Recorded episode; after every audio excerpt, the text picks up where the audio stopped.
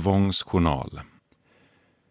Inkommer med anledning av att hans familj inte tycker att patienten beter sig som vanligt. Blivit helt upptagen av tankegångar kring det inrikespolitiska läget i Sverige och vad som hänt med det stora flyktingmottagandet här. Det är senast 2015 och mannen i landstingskläder på Sankt Görans psykakut i Stockholm frågar mig långsamt Har du börjat shoppa? Nej, men jag är mycket oroad över flyktingpolitiken. New York Times skriver att Sverige är på väg mot avgrundens rand, men svenska medier rapporterar inte om det. Och när jag pratar om riskerna så tittar folk på mig som om jag är tokig. Han svarar med ett lugnt leende. Jag håller inte med dig. Titta på USA. Det är ett invandringsland. Det funkar bra. Med tanke på situationen var jag inte i position att säga emot. Har han slösat mycket pengar? frågar han min fru som satt bredvid. När folk blir maniska och tappar sina hämningar i Sverige är det tydligen en vanlig reaktion att börja shoppa hejvilt. Själv hade jag försökt starta en dissidentrörelse. Jag heter Ola Wång och jag kommer att prata om journalistik och propaganda och att man är inte klokare än sin senaste kris, varken i Kina eller Sverige. Bara så du vet, det har blivit en liten miss i vår planering. Inte från vår sida, men vi ska podda med Bert Karlsson efter dig. Aha, och ja. han är här nu. Och han vill bara vänta i, utanför, sa han. Okej. Inte, det eventuellt- finns ju ledig mick, det vill bara sätta honom Skulle du något emot om vi bara bjöd in honom och sitta här med honom? Eh, Det här, det här är inte en setup. Nej, nej, nej, nej, nej, verkligen inte. Utan han bara... Grejen var han skulle komma senare och så ringer han och bara nej men han har inget att göra så då vill han komma typ nu. och pff, bestäm ni faktiskt. Eh, så länge ni inte är en setup mot mig så är det okej. Nej, Nej, inte verkligen inte. Nej, nej, nej, nej, nej, Men då skiter vi i det. Vi, han, får Nej, men om ni vill göra det så gör det. han, han, får, han får sitta utanför och vänta. Eh, nej men alltså herregud, alltså, tycker ni att det blir bra radio och ni tycker det är bra så kör på det. Alltså jag, jag, det första jag tänkte eh, när, när vi fick reda på att han är här redan nu, det är att, eh, för jag har ju lyssnat på ditt sommarprat flera gånger. Ja. Eh, Och jag kommer ihåg första gången jag lyssnade på den. Alltså jag kommer ihåg vilket väder det var. Jag satt i min bil i Skanstull, nära Skansbron. Eh, Jag kommer ihåg det för att det var precis den sekvensen Eh, eller de, den sekvensen kommer flera gånger. Eh, men men där, där, när, när liksom konceptet kognitiv dissonans Ja. verkligen, liksom hela den poletten bara pang, tri, eh, trillar ner. För att jag var ungefär i det stadiet då Ah. när jag satt där i min bil. Och kanske inte på den nivån som, eller definitivt inte på den nivån som du kom till. Eh, sen, men men det, det, det, det var väldigt förlösande för mig att lyssna på det. Men, men när, när Bert sa att han är här för tidigt så slog det mig att liksom den, kog, den kognitiva dissonans du har gått igenom och hela din upplevelse. Eh, han har ju totalt, han har ju varit den som hela tiden sagt how it is. Han har varit en av dem som bara sagt rakt ut, det här är fel med Sverige, det här och det här händer, varför håller vi på så här för? Eh, Så, så ni har varit i två helt olika världar, men egentligen velat komma åt samma sak. jag har ju lyssnat på ditt sommarprat tre gånger. Oj, ja. Ja, men jag tycker den är fantastisk, alltså på många sätt. Det, det, det är så mycket du tar upp som... ehm, ja, men du, jag, jag tror att du satte ord på vad många ehm, också gick igenom den, den tiden. Och det är en av de starkaste inledningarna på sommarprat jag har hört i alla fall. Hur, hur var reaktionerna på Sveriges Radio eller, eller din producent när... Alltså i slutändan så var Amanda Glans som jag tyckte gjorde bra jobb. Hon var nöjd med det. Alltså hon hade ju, under arbetets gång så hade hon ju hellre velat att jag hade lite mer om Kina och lite mindre om svensk inrikespolitik. Men, eh, men i slutändan så tyck, tror jag att de, de flesta, alla uttryckte nu att de var, tyckte det var, blev bra. Uh, och, det, och sen i efterhand, det är intressant att säger att du själv upplevde samma sak. För jag, det känns som att jag skulle behöva, man skulle behöva en ny diagnoskod för kognitiv dissonans. För jag blev översköljd av mejl och telefonsamtal från folk som hade känt samma sak och en del som hade åkt in på psyket. Och, ja, Okay, but, but but people who who are listening to this maybe who have not listened to uh, ditt sommarprat, they are maybe like wondering a little bit because I have not. Inte jag heller. Uh, so this is why what what cognitive dissonance can can you maybe like sum up like the highlights of it Kan, du inte bit? köra hela sommarpratet? jo, jo, det, det, Summarize the highlights maybe. Kan vi inte bara definiera vad man avser med kognitiv dissonans i det här? Ja, Ola har en bra beskrivning. Ja, det. när världen inte är som man tycker att den borde vara enligt alltså hur man tror att den ska vara. Och att man då upplever en dissonans mellan det man själv ser som verkligheten och den, eh, ens omgivnings eh, beskrivning av den. Mhm. Att det, att det skär sig. Och eh, då kan man uppleva ett psykiskt eh, illamående. Men eh, precis, eh, kan inte du bara...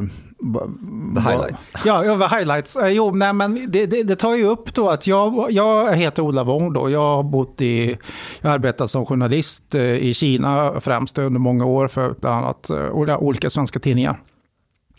Och 2013 så flyttade jag tillbaka till Sverige och tänkte med min fru då.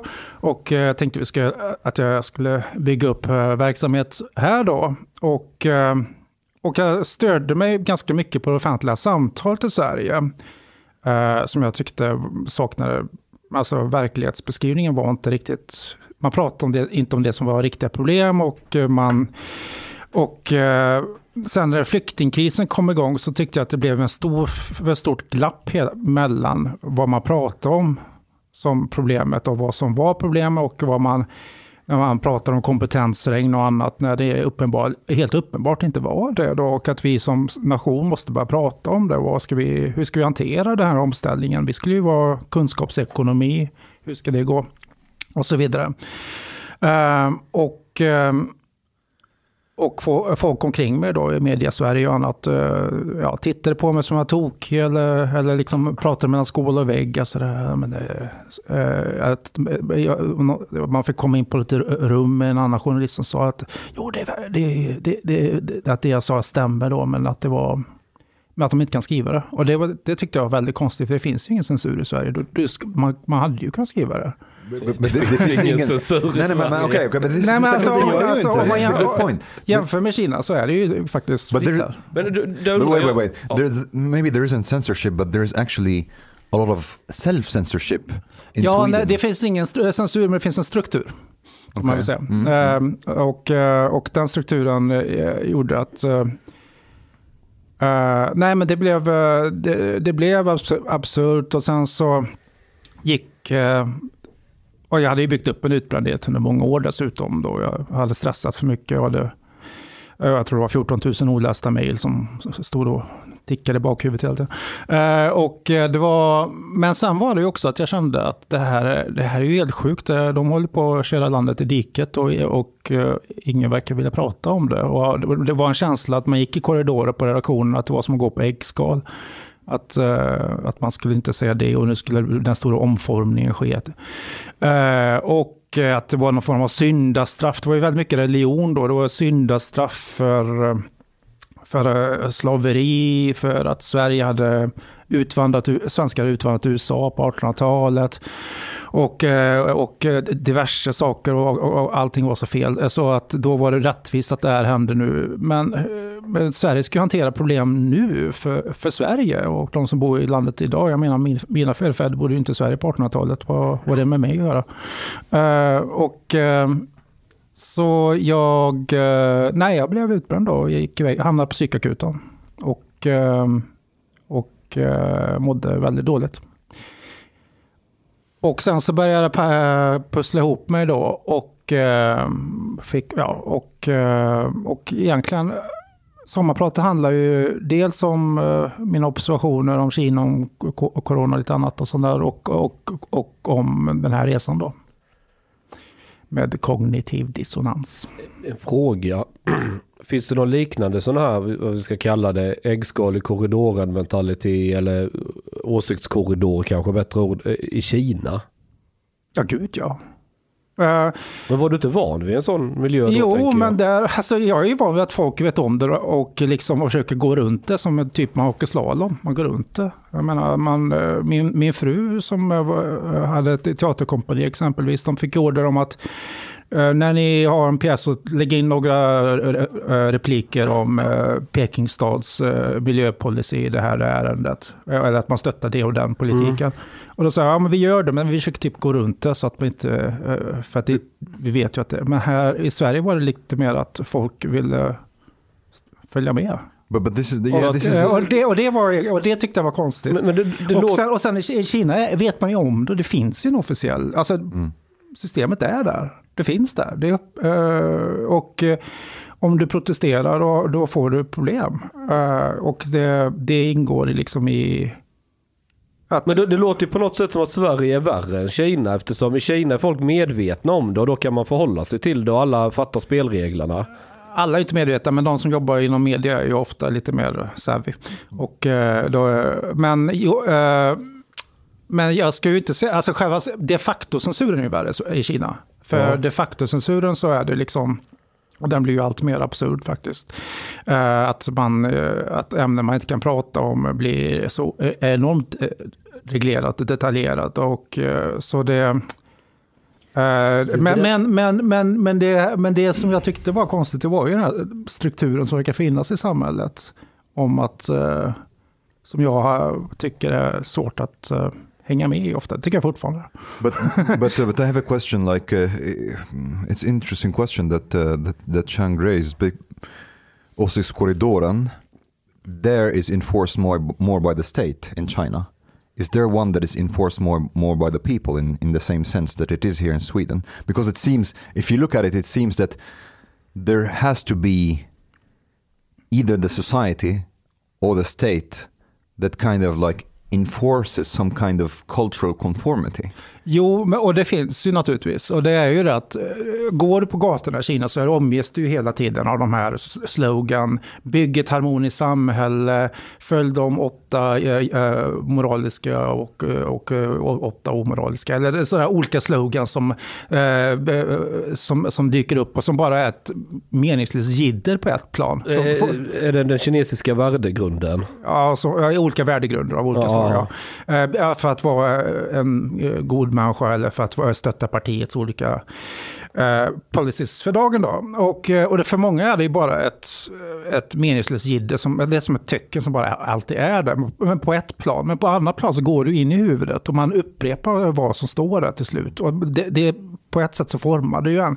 Och det är klart att om du hela ditt liv har växt upp med tanken att eh, Taiwan är en oskiljbar del av Kina och att säga något annat är förräderi, då kommer du ju reagera om en utlänning kommer och säger det. Sounds super Orwellian. Well, it's, eh, eh, Det är det, ungefär som någon i Sverige säger att man kanske ska sänka skatten. Okej, nu skojar jag. det, det, skojar det tror jag i och för sig har förekommit. Du- det. Sänka skatten kommer du undan med, men det Ja, finns okej. definitivt saker du inte kommer undan med. Som vad? Kritisera invandringspolitik, fortfarande idag. Abortfrågan, Abort. miljöfrågan. Jag kommer Det, leder mig in till en annan sak Mustafa. Eh, när du smsade mig om att jag ville vara med i din podd, då Ja. trodde jag vi skulle ha ett trevligt samtal om SRN som eh, journalistisk uttrycksform. Okej. Ja, men eh, nu visste jag att alla som kommer till din podd antingen mister jobbet eller blir... och, och medverkare. Och blir någon form av samhällets paria. Lever du farligt nu Ola? Jag vet inte. Vad tycker du Chang? Ja, men alltså, jag, jag som är, aldrig har hamnat i, i någon skandal någonsin. Eller, jag, jag är väldigt omtyckt i alla läger i, i media. Så jag, min PR-råd är att ta skydd. Nej jag skojar med dig. Nej det, det är nog ingen fara. Inga, inga gäster har blivit av med någonting för att de har varit med. Det är bara vi Nej, som driver den som But is har this something that you're really worried about? No, no, no. Eh, Nej, det är det inte. Men jag, jag, jag blev, men man tänkte det så att, eh, att, bli av med jobbet för att med, med, en podd, det är ju väldigt konstigt. Alltså på tal om vad man får och inte får säga. K- Kan det hända i Kina? Ja, gud ja. Det kan det Det är ja. självklart. Men, eh, men, men, men det trodde jag inte. eh, Alltså, vill Ja. ni prata om den? Men i Kina får man reda på varför man blir av med jobbet. Nej, ofta inte. Inte? Eh, Du har brutit mot reglerna eller du vet varför. Alltså det är ju det är också den här Kinas ambassadör när han pratar om, mot Sverige så är det ju ofta inte så är, eller när de, när de kidnappar Gui Minhai och, och griper honom. Det är ju inte, då säger de ju inte att det är för att du har bedrivit ett regimkritiskt förlag i Hongkong och vi upp, uppenbart hatar vi det. Utan det är att eh, man hittar på någon grej eller eh, en, en anklagelse om exempelvis rattonykterhet eller du har sprungit upp prostituerade eller, eller du, du vet varför eller du gör en självkritik. Det klassiska när man ser åt någon att gripa någon och ber, ber dem göra självkritik är att faktiskt inte säga åt dem vad de har gjort fel utan de får själva reflektera det. Så ska, man, ska det vara en inre, inre andlig reningsprocess där man kritiserar sig själv. But this culture does not really exist in Egypt either. Like I, I remember when I was trying to explain to my to my mother in Egypt that I basically because of the pod Mm. I lost my job. It was a very confusing conversation, and only then I actually realized what kind of like totally different worlds. I, I was telling my mom, uh, you know, I had to like uh, I had to leave. I work. was in a I, I lost my job with- because with we had like a, a radio a radio program with some. Of, There, w- w- with a Jew. Ah, A the- this part I left Jew. out. This part I left Aha. out. This, this would have been on. This I understand. this is how she would reply. you have Jews in the pod. This is another problem. But like, I, I told her like, oh, me and some of my friends, we had a radio program, and I I lost my job because of that. And she was like, why did you have this radio program during the work time at work? And I was like. No, it was outside of work. And she was like, but what's the problem? And what did you say something that is like in the po- like in, in that radio program that is against your your workplace? And I was like, no, but actually most of the things it's someone else that said in the in the program. And then it was awkward silence for a while. I think my mother maybe thought that I was lying or something. she was like, huh? Okay. Nej men det där är lite känsligt. Alltså vi vill ju, det, det finns en paradox här för um, hela den här cancel culture um, trenden som pågår. Och det, vi har pratat om det att vi är rädda någonstans att, att vi tar upp ämnet så cancelar vi på något sätt GAPF. Och det vill ju inte vi göra. Alltså vi tar ju upp att det som har hänt Omar är ett problem, vi- vi vill veta varför och att de förklarar, men en del av reaktionerna har blivit att folk har gått ut och sagt nu ska vi bojkotta dem. Vi ska inte, nej men det, det vill vi inte. De gör ett fantastiskt jobb mot hedersförtryck. Sara Mohammed är en fantastisk kvinna som har gjort väldigt mycket. Det handlar inte om att bojkotta dem utan Exakt vad är det de har gjort som är så fantastiskt? Jag har inte koll på de har för, till exempel eh, hela hedersfrågan är ju tack vare dem att vi i Sverige har det på kartan. De har tagit hem unga tjejer som har blivit bortgifta. De eh, hjälper dem idag med telefonsamtal och råd och, och sånt där. A Och lot så- of laws that has been like recently för att motverka hedersvåld och förtryck. Det är också GAP Sen som har har, de- drivit sen har de igenom lyck- dem. lyckats också ena liksom partier att enas om den här frågan. Alltså när på deras GAPF-gala som är varje år, då kommer ju alla politiska partier, alla partiledare, förutom Även- Sverigedemokraterna. Okej. Men, men, men alla andra kommer dit och, och, och stö- stöttar dem. Så det ska de ha all cred för. Absolut. Men eh, eh, du som journalist tänker jag att eh, finns det en paradox att ju mer man pratar om cancel culture, ju mer bidrar man till någon slags cancel culture? Jag tycker det är absurt om du... Alltså om man ska av omsorg av en förening man gillar, ska man då inte Ska kunna vara med i en podd och lyssna på vad någon annan säger? Eller ja, jag fattar inte riktigt. Men det, det, det känns... Det, det, man, då, då, in, då internaliserar man ju censuren i sig själv. Och det är liksom, jag blir ofta uppringd av journalister och sånt. Så här, men kan jag säga det här om Kina? Jag vill ju behålla mitt visum och sånt där. Och, och eh, kan man göra det? Och, så, och då, det, det handlar om de svenska journalister. Eh, Alltså, kan, man, kan man åka till Kina i framtiden om jag skriver det här? Men liksom, om du börjar resonera så, börjar gissa vad censuren vill ha, då har, då har de ju det. Då har ju de det. Och det, det, där var jag, har jag faktiskt varit konsekvent eh, i, i under min tid i Kina. Att om jag börjar anpassa mig till vad jag tror jag kan komma undan med, då har jag inte där att göra längre. Det var en grej jag, sa- eh, jag tycker du satte fingret på. Ehm, för, för det finns ju så här på, eh, online i alla fall, i den svenska debatten, Twitter, Facebook, här och där. Idén om att Sverige är en så här demokratur och staten censurerar och SVT censurerar, vilket jag aldrig har köpt. För att om man påstår det har man aldrig varit i en riktig diktatur. Till exempel Iran, där jag kommer ifrån. Eh, Men eh, jag tror det var på slutet av eh, sommarpratet du sa att så här, ja, men i, Kina är man inte fri, här i Sverige kan vi åtminstone välja att vara fria. Ja. Och, och det är en enorm skillnad. Eller det, det, det, det ändrar spelplanen totalt på hur man bemöter det här. Eller hur? Mm. Och, och jag, jag, vet inte, jag tycker att Sverige är, har blivit, eller den svenska kulturen som vi har kring vad vi får prata om och inte får prata om gör att det skapas en sorts vad jag kallar för autodiktatur. Att du blir diktatorn mot dig själv. Så det finns ingen extern person du kan peka på och säga att det är den här personens fel. Mm.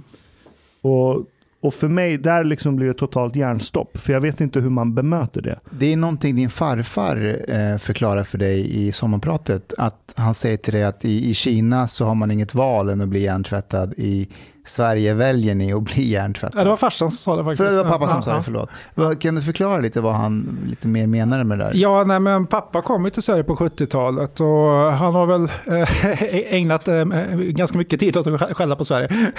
Så många invandrare. Bra pappa. Ja, eh, och, och han...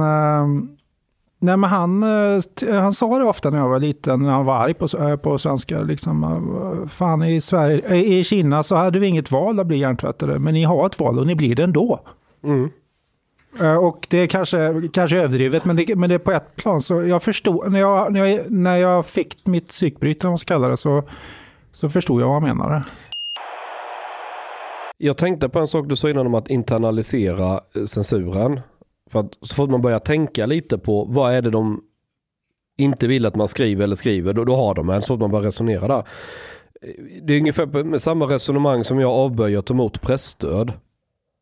För jag skulle kunna få så här två, kanske två och en halv miljon om året till nyheter idag, utan problem. Men de ändrar ju lite regler från år till annat med de här pengarna. Har du väl börjat ta emot dem så är du beroende av dem. Mm. Och började sen smyga in något om värdegrund eller demokrati eller sådana här begrepp som kan tolkas väldigt brett. Liksom. Det är, ingen, det är en hel liksom, magkänsla definition. Då kommer ju de som tar emot pengar börja, om vi publicerar detta, kanske, kanske detta strider mot pressstödet. Och så börjar man gå, och så, och så har man kontroll på, på, på, på grejer. Så i, I Sverige så tror jag att i Kina kanske man använder mer piska. Du blir arresterad, du blir gripen, du blir liksom... eh, du Det är vet, både och. Jag menar, Ja. I Sverige så har man lyckats väldigt bra genom att hålla moroten framför näsan och, och med hot om att ta bort den så kommer folk börja foga sig. Och falla in i ledet eller vad man ska säga. Men, men, när, men när du säger att så här, eh, de, om, de, om du tänker på vad de vill ha innan du skriver eller publicerar någonting. ja. Vem är de här de? Jag menar att det Eh, finns ytterst inget... Alice Bah Kuhnke, inte nu längre för nu är hon inte kulturminister ännu, men det fanns en utredning som visar väldigt tydligt hur de väldigt aktivt försöker styra kulturpolitiken med olika medel. Eh, tydligast är det de som gör eh, film. Om du ska söka stöd hos, eh, vad heter de? Svenska Filminstitutet. Ja det är det? Anna Ja, ja, ja. Där, är det, där är det ju som mest politiserat, alltså det är extremt politiserat. Eh, du måste i princip, det folk gör, om, om de har ett fil, filmmanus som man vill få pengar och ett antal miljoner för att producera den här filmen.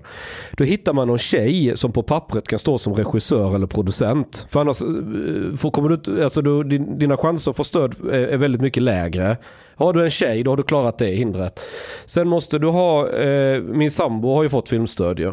Och hon var ju tvungen att gå en kurs om eh, sextrakasserier på arbetsplatsen. Trots att, What? eh, ja, ja för, på, på hennes eh, För att få pengarna? Ja, ja. För att, eh, eh, och, och eftersom det bara är hon i sitt företag så, så är det ju en kurs, vadå, ska, ska, för att hon inte ska sextrakassera sig själv eller? Alltså, jag, alltså det var så bisarrt.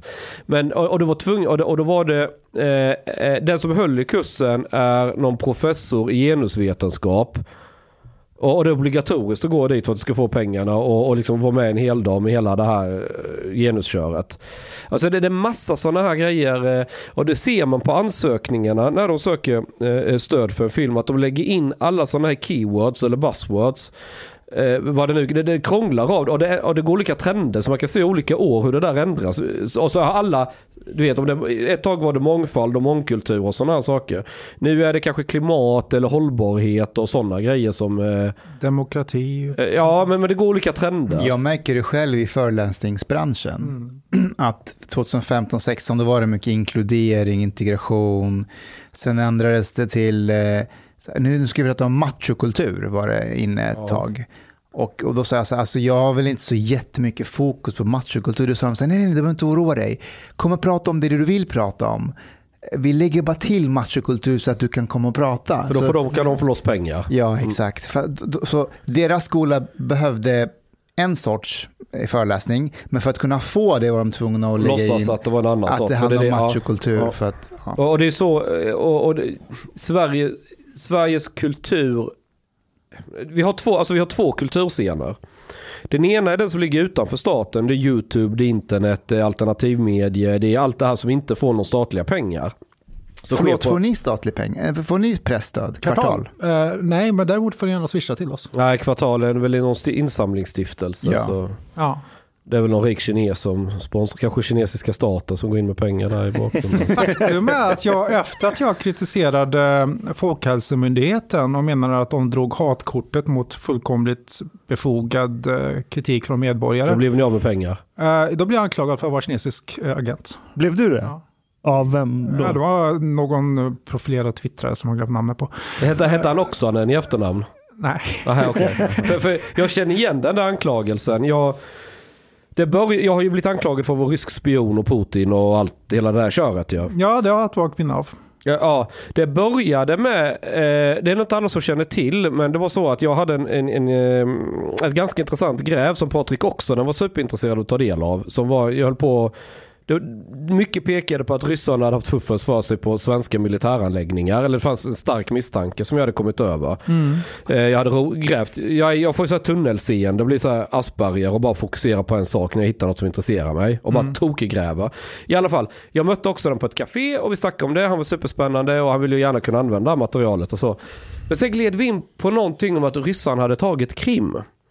Och där hade vi lite olika åsikter. För jag menade ju så här att, ja, visst man kan ju argumentera att rent folkrättsmässigt det är ju fel på alla håll och kanter. Men jag brukar alltid ta perspektivet mannen på gatan. Och Krim har ju väldigt länge varit ryskt. Alla, liksom, det är den etniciteten som är störst på Krim. Dessutom så, så, så sa jag också att jag tror folk som bor på Krim, de skiter rätt mycket om det ukrainska eller ryska flaggan som, som vajar. Det de nog bryr sig mer om kommer lönen den 25. Alltså det, det, är mycket mer på den nivån. Och den bilden får jag lite bekräftad även när jag varit i Ukraina och pratat med folk. Att eh, i slutändan så folk bryr sig mer. I alla fall, man kan tycka att jag har fel i, i den analysen. Ja, jag funderar på om jag inte gör det. Men ja. Det är mycket möjligt. Men också den drog det till att den enda rimliga förklaringen att jag hade den här analysen det var ju att jag måste vara betald av ryssarna. Att, ja. jag liksom, äh, att jag springer deras ärenden för att jag hade den bilden av, av, av liksom situationen. Och då började jag undra om, om han drev med mig eller menar, nej han var helt så, det var väldigt, eh, och, och där liksom bara sprack allting och så blev vi osams. Så ja, men jag har märkt att har man vissa åsikter som anses vara lite, oj, folk ryggar tillbaka, hur tänker han nu? Då vill de gärna liksom söka, men nästan någon konspirationsteori, hitta någon förklaring att man är påverkad av någon annan eller fått betalt av någon eller? Alltså jag tänker om kommunistpartiet skulle velat att jag ändrar åsikten om journalistisk fråga så är det väl inte min bevakning av Folkhälsomyndigheten om första hand skulle vända sig mot, men vad vet jag? Nej. Nej, det är sant. Men får du, har du fått betalt av Ryssland någon gång? Skulle kunna svara på det men då måste jag tyvärr döda det efteråt. Mm. Nej jag skojar. Jag har aldrig någonsin fått betalt av ryssarna för någon slags, vad ska man säga, opinionsbildning eller någonting. Jag, jag har fått betalt när jag har sålt bilder jag tagit. Jag var eh, fotograf. Och då kan man tycka, men varför säljer du till eh, Russia Todays dotterbolag? Det är ju statspropaganda. Ja, jag sålde till TV4, till TT, till alla som frågade. Så kan man ju dra det ett steg längre. TT säljer bilder till eh, Russia Today. Och jag skulle kunna sälja mina bilder till TT som sen sålde dem till Russia Today. Och då hade det varit helt safe. Då hade ingen anklagat mig för något. Men då hade jag fått kanske hälften så mycket betalt. Varför inte bara sälja till dem direkt? Alltså jag, jag, ser, jag fattar inte skillnaden. Men det, det är en sån här, så jag, jag tycker det är idiotargument. Du Ola, jag skulle vilja återvända lite till Kina. Eh, du, du är ju född i Sverige. Ja. ja. Och när bestämde du dig för att åka tillbaka, eller åka tillbaka, åka till Kina och, förlåt, det där lät dumt. Men att åka till Kina och bo där under en lång tid och, och, och arbeta, varför? Uh, nej, jag, alltså jag hade gått ut uh, journalist, uh, alltså JMK då, gamla journalisthögskolan och, uh, och hade haft en vikt på DN och sen så fick jag ett stipendium helt enkelt som heter Internationella tidskriftsstipendiet. Eh, för att åka och plugga i Kina som jag hade sökt om då. Så mina bröder hade gjort det. Så åkte jag dit. Jag trodde jag skulle vara där ett halvår. Och eh, ja, det blev ju, eh, vad blev det? nästan 12 år va? Så ja, det, man stannade kvar. Det var så otroligt intressant. Det var ett... Det är som att se pyramiderna byggas. Det, det är vår tids vår tids stora berättelse utan jämförelse. Tror du att din, alltså din kinesiska bakgrund hade någon betydelse att du stannade kvar? Alltså var det någon identitets... Uh, identitetssökande menar du? Ja.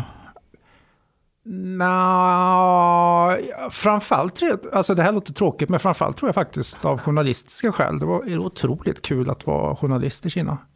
Det, och det är ett fantastiskt land och roliga människor och allt var trevligt. Sen har jag lite släkt där och, och sånt och det, och det hjälper ju naturligtvis och är fint. Men, men främst är det ju för att ja, men det här är coolt. Mm. Hur var du att jobba som journalist i Kina de åren? Kan inte du berätta lite? Jo, nej, jag... Jag...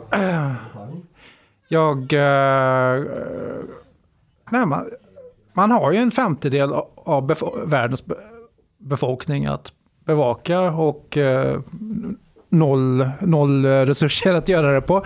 Så, då, så man, det är ju en omöjlig situation från början. Men man, alltså, jag, jag åkte dit och tänkte att jag ska behandla det som om jag vore en lokalreporter på en tidning. Eh, och liksom inte ha de här depescherna från UD och annat som man, som man rapar upp som tidigare eh, utrikeskorrespondenter ofta, ofta gjorde i för hög utsträckning till gamla generationer. Utan eh, vara var levande och vara på plats och så och prata om det folk tycker. Så då, så då och, och, och, och prata med folk som sticker ut lite och sånt där. Och då gjorde jag det och det, det har varit fantastiskt. Jag och man, det är, det är, alltså de första tiden var väldigt optimistisk. Alltså Kina öppnade sig mot omvärlden, allt var bara positivt. Eh, städerna förvandlades i en enorm omvandling och det gör de ju fortfarande. Eh, samtidigt som, men då fanns ju hela tiden den här förväntan från västvärlden att ja, Kina, de, ska, de, de vill bli demokratiska. De kommer, bara vi ger dem allt vad vi har, teknik och pengar, så kommer de förändra sig. Det var, på något sätt var det ju så strategin var. Och så blev det ju naturligtvis helt tvärtom, för partiet hade ju aldrig ändrat sig. Och inne i Kina var de hela tiden tydliga med det. Att eh, vi har partihögskolor, alltså för, för utlänningar kallar vi det skolor för administration, internt kallar vi det partihögskolor. Eh, att man har, eh, att man och, och att de som ville ha reformer i partitoppen, att det var en liten, liten minoritet som till slut helt försvann då. Och eh, sen kommer Xi Jinping. Och, eh, jag, när jag, och jag blev, var ju ganska besviken över utvecklingen i landet. Så, alltså, eh, och, och skrev en bok som heter Peking-syndromet, eh, där jag skrev om eh, hur jag menar att eh, förklaringsmodell till varför Kina fungerar som det gör eller inte fungerar som det gör och, och Xi Jinping som person då som formad av, av sitt totalitära arv under Mao-tiden och att han blir någon form av mini-Mao. Därav namnet då, Stockholmssyndromet, att du börjar älska den som förtrycker dig och försöker efterlikna denne. Du, det stora språnget Eh, som du pratar om i sommarpratet, kan inte du bara sammanfatta det lite och din farfars roll i den? Ja, nej men äh, Stora språnget var ju då en, äh, ett projekt för att äh, på nolltid göra Kina till en framgångsrik utvecklad socialistisk stat och komma ikapp västvärlden helt enkelt. Ungefär samma ambition som man fortfarande har då. och då metoden som man kopierade från Sovjet var att eh, socialisera lantbruket och eh, skapa folkkommuner. Och sen så eh, hade man väldigt knäppa idéer som att ju tätare man planterade och djupare desto bättre skulle det bli för då skulle eh, spannmålet bedriva klasskrig mot ogräset. Och eh, man, alltså, man hade, man, alltså det finns mycket sådana här man skulle producera stål i enorma mängder som man inte kunde, som blev värdelöst. Man skulle bygga kanaler överallt. Det skulle vara en så enorm utflöde av energi från eh, det kinesiska folket som skulle skapa det här. Och eh, följden blev ju då att, precis som det var i Ukraina på 30-talet, att det blev massvält. Och eh, det finns olika uppskattningar. Yang Jisheng, en kinesisk journalist, han uppskattar att minst 36 miljoner människor dog men, 36 miljoner under ja. vilken period då? 58 till 61. What? Uh, och det är dubbelt så många som dog uh, i första världskriget. Och det är liksom ingen som bryr sig om eller tänker på i västvärlden ofta. Utan det är, men det var mest bönder som dog. Så det är liksom, eh, de, de, de, de dog i tysthet verkligen. Och eh, det ledde i sin tur till att Mao hamnade på defensiven, för det blev, var ju en katastrof på projektet. Så han tvingades till att göra självkritik av de övriga i partiledningen. Och man gjorde lite mer ekonomiska reformer lite, som lät bönderna själva producera sånt och köpa och sälja lite. Uh, alltså att man, man, fick, uh, man fick igång något som, eh, så att ekonomin kom igång igen. Och det gjorde att Mao hamnade på defensiven och blev förnedrad och han svarade då några år senare med att, uh, med att starta den stora kulturrevolutionen. Där han sa att då, där han vände folket mot den övriga partiledningen och rensade ut sina fiender. Och sen så dog några miljoner i processen bland folk då, och man förstörde sitt kulturarv. Ehm, och den processen där Kina stängde sig under kulturrevolutionen, den har ju blivit mycket mer uppmärksammad. Men det, allting började det stora språnget. Och, men det stora språnget har ju Kina på inget sätt gjort upp med. Ehm, man sa att det var naturkatastrofer. Ehm, och sen så bara eh, drar man ett streck över det. Man ser fortfarande propagandabanderollerna jag pratade om tidigare som finns på gator överallt. Det står ju fort, kan man ju se sådär, vi är mitt inne i ett nytt stort språng. Som om det vore någonting bra. Alltså, som, som om Tyskland hade haft en... Vi, nu är vi uppe i en nu slutgiltig lösning. Eh, alltså det, det är en sån historielöshet som är bara möjlig om man helt... Om man ägnar oavbruten energi åt att sudda ut historien och skriva om den. Får jag fråga, alltså det här som du tar upp nu, vi börjar med Stora språnget och allt annat i kommunismens namn som har gjort historiskt sett. När man, när man tar upp det här med som är kommunister i Sverige eller i väst. Jag, jag, jag tänker speciellt på, på Jan Myrdal till exempel. Mm. Eh, det, det, det, det, är någonting, alltså, han är ändå van och bildad person, men när det kommer upp så, så blir det som att då jämför han det med imperialismen och... Ja, ja, men när det gäller folk i fattiga länder så är de alltid utbytbara för ens ideologiska visioner. Då är, då är, det, då är det värt det. Hade det varit på hemmaplan så hade han ju inte accepterat att man rev hans torp eller något sånt där för utvecklingens skull. Men i, i andra länder går det ju alltid bra. Uh, för, och... Uh, det är väl samma sak som Birgitta Dahl, hon ursäktade Pol Pot i Kambodja. Att, det är ju inte något som Eh, överhuvudtaget det här att det finns ju, det, det, jag tycker det finns någon rasism där, att man ser inte kineser och deras lidande som på samma, eh, som, ja, som är värd eh, den, att där, där, där är de stora fina målen så viktiga så att då, då vill man hellre blunda för det. När du säger historieomskrivning och att de än idag pratar om ett nytt språng som håller på att ske, så tänker jag på Iran. När jag var där ehm, senast, vad kan det ha varit, 2011, 2010 eh, var jag där. Och då slogs jag av att där har du ju statligt internetfilter, de monitorerar allt, de blockerar hemsidor. Men i, i princip vilken kiosk som helst så kan du gå och köpa VPN-konto. Ja. Så kommer du hem och du har tillgång till allt. Liksom, de hänger på Instagram, de kommer åt App Store-rubbet. Eh, hur, hur, är informations situationen i Kina om du vill söka information? Uh, jo, men så har det ju länge varit att en intellektuell elit klarar ju av det där och är intresserad av det, att skaffa VPN. Um, ehm, och sånt. Sen så beror det på vilken region du är i. Uh, att uh, en kines som åker exempelvis till Xinjiang och öppnar sitt VPN-konto, det har man ju dokumenterat. De, uh, även om de är hankineser så åker de in i läger. Men alltså Xinjiang, den provinsen i västra Kina där eh, det sker omfattande förtryck av eh, uigurisk minoritet. Och där är liksom förtrycket totalt. Men liksom på andra områden så, och, och i, i områden där man vet att det här behöver vi kontakter med omvärlden för att få till ekonomisk utveckling och annat och för att mm. hålla eliten glad på något mån. Eh, eh, där finns ibland VPN-tjänster som funkar och ibland, så, ibland när det är politiskt känsliga perioder så släcks de ner. Okej, okay, så det är någon sorts så här bufferkrig, eller vad, det kanske inte heter så. Men staten är fullt medvetna om det och ja. de släpper på det för de vet att priset blir för dyrt annars. Ja, eller att uh, viss information bland nördar och sånt där om IT och annat, det går ju via de här, nu kan jag inte namna på olika forum, men sånt där som, man, eh, som är i USA och, eh, och, och informationsutbyte med universitet och annat. Det, det, alltså det, vissa saker går genom uh, fora där, som har som, eh, som är utanför landet. Uh, och jag menar, det, det, är ofta ironiskt att Kina kan... Uh, Kina är ju jätteaktiv på Twitter, alltså olika med propaganda och annat. Och, ja, och det är en, platt, det är en plattform som är förbjuden China. i, i Kina.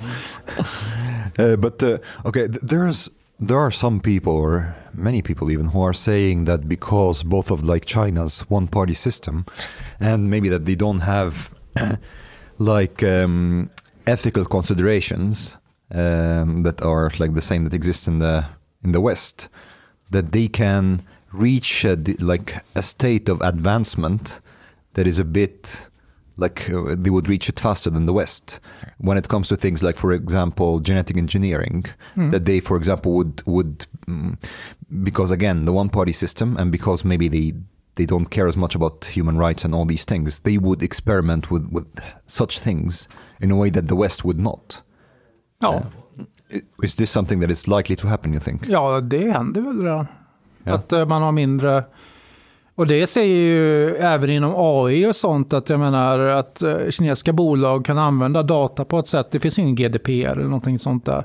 Så du kan använda data fritt och, och så, så det är klart att det hjälper till teknikutveckling på ett sätt som du kanske inte har möjlighet till annat. Eller det, eller det totalitära experimentet som pågår i Xinjiang sedan många år. Det kommer säkert, alltså att eh, där man har ansiktsigenkänning, man har, eh, man har olika metoder för att där AI lär sig känna igen eh, om du har gener från en viss folkgrupp i dig.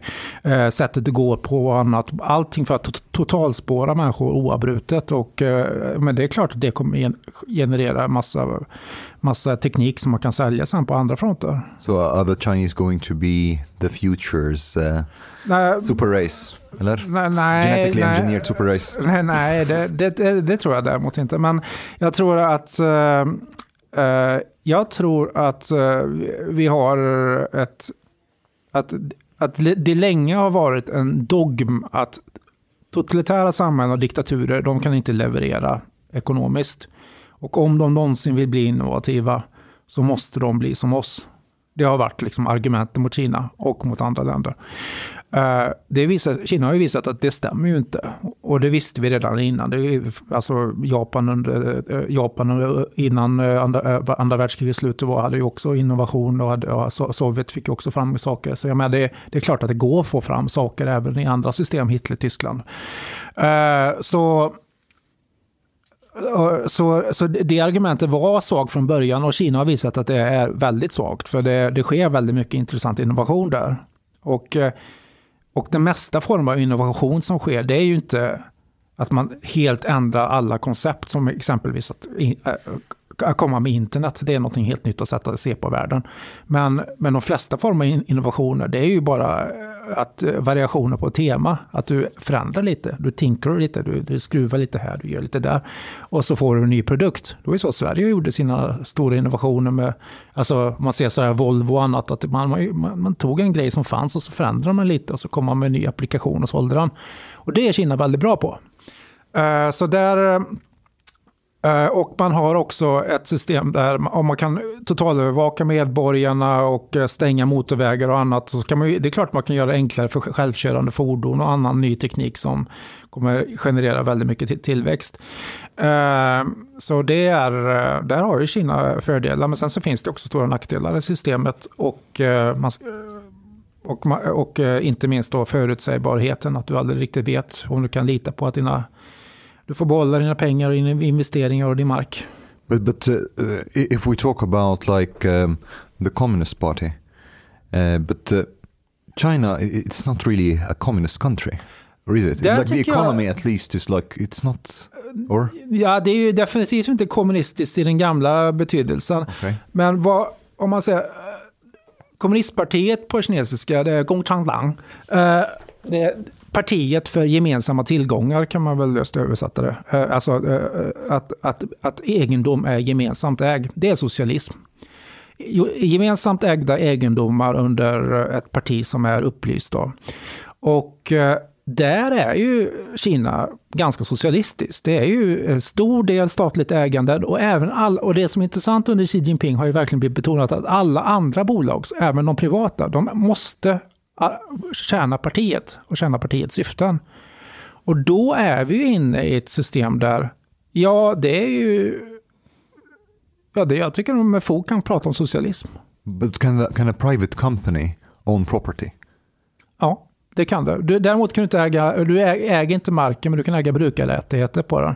Men, men du måste som bolag, om partiet säger att du ska göra en viss sak eller om du ska samarbeta med säkerhetstjänst eller annat eller om du ska eh, då är det, då har du, alltså om du är ett it-bolag, då ska du på något sätt samarbeta med partiet i den riktning som partiet vill bygga landet. Annars eh, så kan du få problem. Som vi ser nu att mängder av it-bolag i Kina har fått eh, stora problem på grund av att man vill öka den socialistiska betoningen på ekonomin i it-sektorn och få dem att tydligt vara under partiet. 12 år i Kina och så kommer du tillbaka till Sverige. Eh, varför kommer du hem? Eller vad är det som... Alltså jag blev sjuk av smoggen i Peking var ju en orsak. Eh, det var så jävla mycket smog. Eh, och... Eh, Men var inte det för att du var västlänning och hade tråkiga lungor. Jo, just ja, det, var, det sa man ju på kinesisk tv, att eh, det är västlänningar som har känsliga lungor som blir, äh, som blir sjuka och, det kineser är härdade. Slutade det, inte typ hår och naglar växa och grejer? Eller äh, jo, då, jag gjorde det. Och när jag kom tillbaka till Sverige så jag, jag fick astma och bronkit och jag jag fick massa, min fru fick aty, atypisk lunginfektion. Det var Ja, det, var, det, var, det var riktigt jobbigt. Men då, då var ju sikten så att man, alltså det var problem. Det var, man kunde inte se långt. Det var, I Anhui-provinsen började en fabrik att brinna och ingen märkte något för det var så mycket, alltså rök, det kunde man utskilja röken. Eh, det, alltså det var, det var eh, bisarrt dålig luft verkligen. Och och eh, sjukhusen, eh, alltså tvärtom vad de sa då, så blev ju massa kineser sjuka också. Sjukhusen var ganska fulla då, eh, med folk som hostade och sådär. Och det var då jag började, faktiskt började använda ansiktsmask första gången med sådana här filter. Och då betraktades man ju i Kina som om man var tokig om man gjorde det. Att hade ansiktsmask, det är något bara utlänning håller på med. Så det blev lite så här ironiskt när man hade ansiktsmask i Sverige i början och folk här tyckte man var tokig. Och alla i Kina hade ansiktsmask. Mm. Men eh, vad var det som fick dig att komma tillbaka till Jo, jo alltså delvis var det det och sen så hade jag träffat min fru då. Eller, och, då och vi kände båda att uh, det här kanske inte att vi har varit här ett tag och att landet går åt fel håll. Det var helt uppenbart att Xi Jinping tänkte föra, tyckte föra landet i mer totalitär riktning, tyckte jag åtminstone. Att det var, och där fick jag ju rätt. Uh, och uh, så då kände jag att, uh, att jag ville, att jag ville, ja nu har jag varit här ett tag och nu vill jag tillbaka. Hur var det att komma till Sverige då och börja om på nytt? För du började jobba på Sydsvenskan va? Nej, Sydsvenskan jobbade jag för i, eh, i Kina. Okay. Och, sen, uh, och sen så var det Svenska Dagbladet.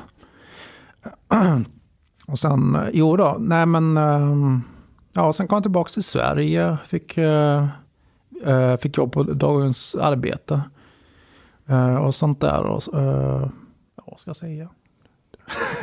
Mm. En, en, grej jag tänkte på var just när, när, du läser upp från din egen journal i sommarpratet. Ja.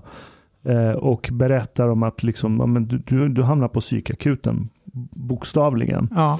Eh, hur långt in i den här processen där du började observera verkligheten runt omkring dig, vad som faktiskt händer, eh, kontra hur det skrivs om sakerna som skapade, började skapa den här kognitiva dissonansen i det. Hur, hur, hur långt in kom du på det innan du tänkte att tänk om det är fel på mig? Eller var den tanken med från början? Nej, men jag, men jag blev mer och mer arg. Jag blev till slut jättearg på att det inte fungerade som jag trodde. Att, uh, att uh, att det var... Ja, men exempelvis New York Times, som är en sån här tidning som i normala fall, åtminstone på den tiden, svenska medier totalt bönföll och tyckte att det var, om de skriver om Sverige så klart vi ska tycka det är jätteviktigt och helt rätt. Eh, och New York Times på den tiden hade väldigt, väldigt bra journalist, journalistik. Och ehm, då och de skrev då att Sverige är på väg att gå in i avgrunden och de verkar inte kunna vakna upp förrän de står på avgrundens rand verkligen. Och att det här funkar ju inte med, med den mängden av invandring som, eh, som sker nu och sånt här. Och, eh, och pekar på sådana faktorer som är helt uppenbara att prata om idag. Och eh, och, det var liksom bara noll kommentarer om det i Sverige. Noll diskussion. Noll, eh, och då tänker man även, och man pratar med folk som liksom, eh, man vet är jäkligt smarta och insatta i forskning och framgångsrika entreprenörer. Och som aldrig skulle missa en grej i uträkningar för sin egen bolags ekonomier. Och helt plötsligt kom de med den här glädjekalkylen att ja, då tar vi in så många människor, då kommer, då kommer det här öka så här mycket och det, det här kommer bli eh, så bra, så bra. Och, det, och man såg människorna som kom in och, med egna ögon och tänkte att de här har ju inte förutsättningar att leverera på samma nivå som svenskar i en kunskapsekonomi med den olika förutsättningar de har. Och det är liksom, eh, det är ju inte rasism att säga så, det är ju så. Mm. Du, du, du, tar upp en sak som jag alltid återkommer till och måste jag verkligen tagit det till mig på något sätt. Men att du sitter med någon journalistkollega som ritar cirklar till dig. Mm. Kan inte du berätta om den incidenten och hur ni hamnade där? Jo, när jag försökte bilda en dissidentrörelse. ja, ja. Är det här i Sverige? Ja. Okay. Uh, ja, det, det, det var ju, jag, jag hade ju ägnat massor åt att intervjua dissidenter i Kina och följa dissidentrörelser där där. Eh, så då tänkte, uh, och de tänkte liksom, det går ju inte att få fram det här. Alltså om jag, jag skrev ett manifest, tänkte men det går inte att få, få ut det här. Och om jag får ut det i Sverige så, så kommer alla hänga upp sig på någon formulering jag har som jag inte hade en aning om att man inte fick säga. Uh, och uh, det vet du att, liksom att det, det, finns många symbolfrågor man hellre vill prata om än riktiga frågor. Ja. Och det omöjliggör all form av vettig diskussion. Och, då, och det, det störde mig, så jag började springa runt bland folk inom eh, finans och inom, eh, inom eh, vad heter det, journalistik och, och, och liksom prata med, vad, kan man inte göra någonting? Jag läste upp ett manifest och bland vänner också och sånt där. Betedde mig nog lite konstigt. Och då, och då hamnade jag på Radiohuset Eh, med en journalist som och vi gick ner i en källare där det inte skulle finnas några människor. Så, så, så ja, det är tyvärr sant, eh, men så var det. Eh, och han, han gjorde en ring. Han sa, det här Ola, det är du. Det här är din familj. Och det här är resten av samhället. Och du ska ta hand om den här och den här ringen. Du ska ta hand om dig själv och din familj. Och resten kommer de andra till slut att börja prata om. Uh, och uh, för uh, det här manifestet, han läste det, jag tyckte jo men det är ju sant det som står här och det är välbelagt. Men det, med många som skrivit sånt här har fått problem och, och han märkte väl att jag var ganska uppvarvad. Så han, han sa ju det som ett gott råd. Och så rekommenderade han antidepressiva för det hade ju funkat för honom själv.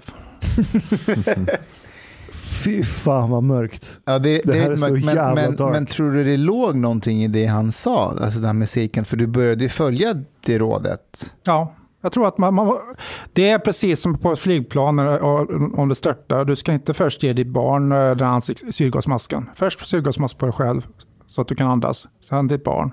Sen ska du ta det lugnt och, fixa, och lösa problemet. Mm. Och, om, hade du kunnat göra nu i efterhand, så här, är det någonting du hade kunnat göra annorlunda för att inte stänga ute de här tankarna du hade och bara bli en del av flocken? Eh, men, men för att undvika att hamna på den punkt där du var tvungen att söka eh, psykvård? Ja, alltså det är ju det här är väl tråkigt uh, svar, men jag hade ju kunnat stressa mindre. Jag var jävlig. Jag hade ju jag jobbat som journalist och frilansjournalist utan något skyddsnät uh, jättelänge. Och vi hade fått barn och, uh, det, och, det, och jag, hade, och jag har, har någon form av perfektionism i mig samtidigt som jag har någon form av att jag vill leverera jättemycket. Och man har de här kraven som är här uppe, pekar nu eh, för alla som kan se. Och, eh, eh, och, här, och här nere har man förutsättningar och så försöker man fylla det oavbrutet med egen insats. Och då blir man ju stressad till slut och irriterad. Och det, de varningssignalerna borde jag tagit mycket tidigare. Sen borde jag väl satt mig ner och bara uh, tänkt igenom det, men det var verkligen det var en sjuk period faktiskt. För det var som det offentliga Sverige hade bestämt sig för att nu ska vi ordna det mångkulturella samhället och en gång för alla få bort eh, hotet från SD. Och, eh, och, det stora språnget. Och, och, och, ja, det var, det var lite där. Om vi bara sitter stilla i båten allihopa, då kommer det här fixa sig. Bara vi inte säger fel saker. Och det var ju verkligen, jag vet inte om ni minns det, men jag tyckte det var en känsla av att alla gick på äggskal i det offentliga Sverige. Oh, jag minns. Ja. Jag minns. But uh, but also like it's a bit this consensus culture is a bit scary because it also can change pretty quickly. So now, for example, everybody thinks that invandring är ett problem. Men, eh. Alltså det är som, jag menar, kolla Afghanistan nu. Eh, Ena gången, och Syrien, ena gången säger man att eh, vårt Europa bygger inga gränser och det, Orban är så fruktansvärt fel. Och, ibland, och nu så, nu så är, det, är, är det ju grekisk polis och Ungern som, det är den politiken som gäller officiellt. Och ofta samma politiker som verkar... Det, det är samma sak som kön. Det, ända fram till två veckor sedan, eller tre veckor sedan kanske det var, fick du i Sverige inte säga att det finns en biologisk skillnad mellan män och kvinnor. Det var tabu att ens gå in på det ämnet. Tills SVT att göra ett program från, Tinder till, eller från savannen till Tinder. Just det. Mm. Och så publicerar SVT Nyheter, ny forskning visar att det finns biologisk skillnad mellan män och kvinnor. Jag bara, vad fan har de citerat här? Det var från Science 2018. Ny forskning från 30 years ago. Ka- Kan vi ta med Bert in? Slippa sitta där ute. Ja, men, Ta in ja, honom. Ta in Bert. Jag, jag tänkte fråga dig, den här... Jaså du Wång, du har hittat hit. Ja, jag gjorde det. Med det här verklighetens Men folk. det har jag ju för fan sett eh, förut. Eh, Är du kines va? Min far är kines. va? Din far är kines, men du har pratat i de frågorna mycket va? Jag, rapporter, sätt. jag rapporterar från Kina. Ja, jag menar det. Jag har sett det i sammanhang med det. Ja. Ja, det ser man. Skriver du fortfarande för, dansbands, dansbands, skriver du fortfarande för Dansbandstidningen? Ja, ja. Bra. Skriver du för Dansbandstidning? Nej, jag är med lite grann och petar. Jag gör däremot en jävla massa radioprogram. Jag gör hundra radioprogram till Radio Treby. Treby är den största kanalen, eh, kommersiella kanalen i vårt område. Ja, jag gör alla område, jag har jobbat med. vilket område är det? Du säger vårt område. Skaraborg, Skaraborg. Uddevalla, eh, Vänersborg, Trollhättan. Men, men Ola, din dialekt, är inte den från Slätta eller där ute någonstans Eh, ifrån? nej, det, där Slätta slutar, eh, Boråstrakten. Ja, okej. Sjuhärad.